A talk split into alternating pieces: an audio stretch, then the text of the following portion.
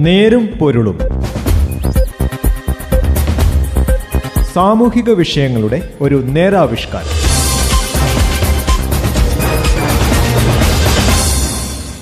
നമസ്കാരം. നേരും പൊരുളിന്റെ പുതിയൊരു അധ്യായത്തിലേക്ക് സ്വാഗതം. ഇന്ന് ഈ പരിപാടിയിൽ ഞാൻ ജോസഫ് പള്ളത്ത്.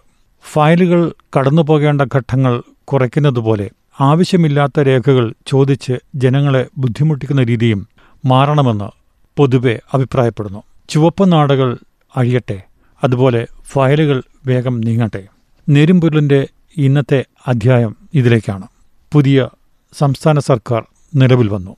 സെക്രട്ടേറിയറ്റിലെയും സർക്കാർ ഓഫീസുകളിലെയും ഫയലുകൾ അതിവേഗം തീർപ്പാക്കാൻ നടപടിയെടുക്കുമെന്ന് മുഖ്യമന്ത്രി പിണറായി വിജയന്റെ പ്രഖ്യാപനത്തെ ജനങ്ങൾ സർവാത്മന സ്വാഗതം ചെയ്യുന്നു. ഫയലുകളെ വരിഞ്ഞുമുറുക്കുന്ന ചുവപ്പ് നാടകൾക്കിടയിൽ ജീവിതം കുരുങ്ങിപ്പോയ അനേകായിരങ്ങളുടെ ദുരിത അനുഭവങ്ങൾ അറിയുന്നവർക്ക് ഈ പ്രഖ്യാപനം കുറച്ചൊന്നുമല്ല ആശ്വാസം നൽകുക. ഫയലുകൾ തീർപ്പാക്കുന്നതിലെ കാലതാമസം ഒഴിവാക്കാൻ ചീഫ് സെക്രട്ടറിയുടെ നേതൃത്വത്തിൽ പുതിയ സംവിധാനം ഉണ്ടാകുമെന്നാണ് തീരുമാനം.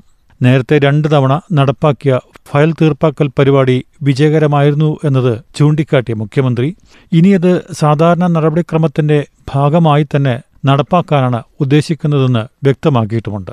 പല പുതുമകളോടെയും അധികാരമേറ്റ പുതിയ മന്ത്രിസഭ ഭരണ നടപടിക്രമങ്ങളിൽ കാലാനുസൃതവും ജനങ്ങൾക്ക് ഗുണകരവുമായ പരിഷ്കാരങ്ങൾ കൊണ്ടുവരുന്നത് ഉചിതവും അഭിനന്ദനം അർഹിക്കുന്നതുമാണ്. ഓരോ ഫയലും ഓരോ ജീവിതമാണെന്ന് കഴിഞ്ഞ സർക്കാർ അധികാരമേറ്റയുടൻ മുഖ്യമന്ത്രി പിണറായി വിജയൻ ഉദ്യോഗസ്ഥരെ ഓർമ്മിപ്പിച്ചിരുന്നു. ഫയൽ നീക്കം വേഗത്തിലാക്കുന്നതിന് ചില നടപടികൾ അന്നുണ്ടായെങ്കിലും ഉദ്ദേശിച്ച ലക്ഷ്യം നേടാനായില്ല. ബ്രിട്ടീഷ് കോളനിയൽ ഭരണകാലത്തിന്റെ ശേഷിപ്പായ ഇവിടുത്തെ ഭരണസമ്പ്രദായ രീതികളും മാമൂലുകളും സമൂലമായി മാറ്റാൻ ഉദ്യോഗസ്ഥ വൃന്ദം സമ്മതിച്ചില്ല എന്നതാണ് മുഖ്യ കാരണം.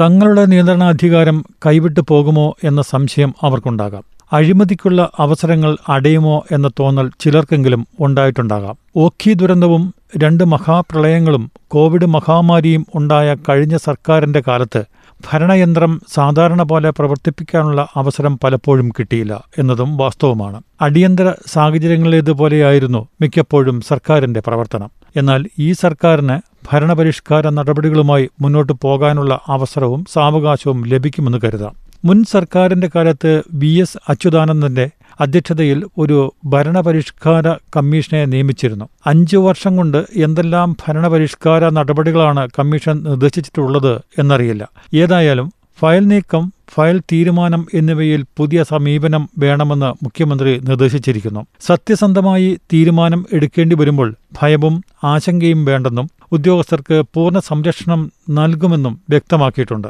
അഴിമതിക്കുള്ള സാധ്യത തേടിയും ചിലപ്പോൾ അഴിമതി സാധ്യത ഭയന്നുമാണ് ഫയലുകളിൽ തീരുമാനമെടുക്കുന്നത് ഉദ്യോഗസ്ഥർ വൈകിക്കാൻ കാരണവും അതുതന്നെയാണ്. പുതിയ നിർദ്ദേശം നടപ്പായാൽ അത് സത്യസന്ധരായ ഉദ്യോഗസ്ഥർക്ക് കൈക്കൂലി നൽകാൻ നിർബന്ധിതരാകുന്ന പൊതുജനത്തിനും ആശ്വാസകരമാകും.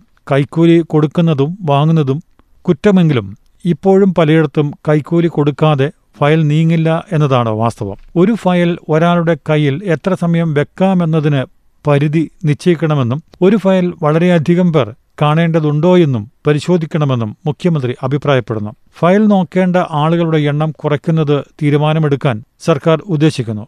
എങ്കിൽ ഫയൽ വേഗത്തിലാക്കാൻ സഹായിക്കുമെങ്കിലും ചില അവസരങ്ങളിൽ അത് അഴിമതിക്ക് വഴിയൊരുക്കിയേക്കാം എന്നതും കാണാതിരുന്നുകൂടാ. കാര്യങ്ങൾ സാധിച്ചു കിട്ടാൻ വികസിത ജനാധിപത്യ രാജ്യങ്ങളിലൊന്നും പൗരന്മാർക്ക് സർക്കാർ ഓഫീസുകളിൽ കാത്തുകെട്ടി കിടക്കേണ്ട ആവശ്യമില്ല. രേഖകളൊക്കെ ശരിയാണെങ്കിൽ കാര്യം അപ്പോൾ തന്നെ നടന്നു കിട്ടും പൗരാവകാശങ്ങളെപ്പറ്റി തികഞ്ഞ ബോധ്യം അവിടെ എല്ലാവർക്കുമുണ്ട്. മാന്യമായ പെരുമാറ്റവും സേവനവും പൊതുജനങ്ങൾക്ക് ലഭിക്കുന്നു. ഇവിടെ കാര്യങ്ങൾ ആ നിലയിലേക്കെത്താൻ കുറേ കാലം കൂടി കാത്തിരിക്കേണ്ടി വരും ഫയലുകൾ കടന്നുപോകേണ്ട ഘട്ടങ്ങൾ കുറയ്ക്കുന്നതുപോലെ ആവശ്യമില്ലാത്ത രേഖകൾ ചോദിച്ച് ജനങ്ങളെ ബുദ്ധിമുട്ടിക്കുന്ന രീതിയും അറുതി വരുത്തണം.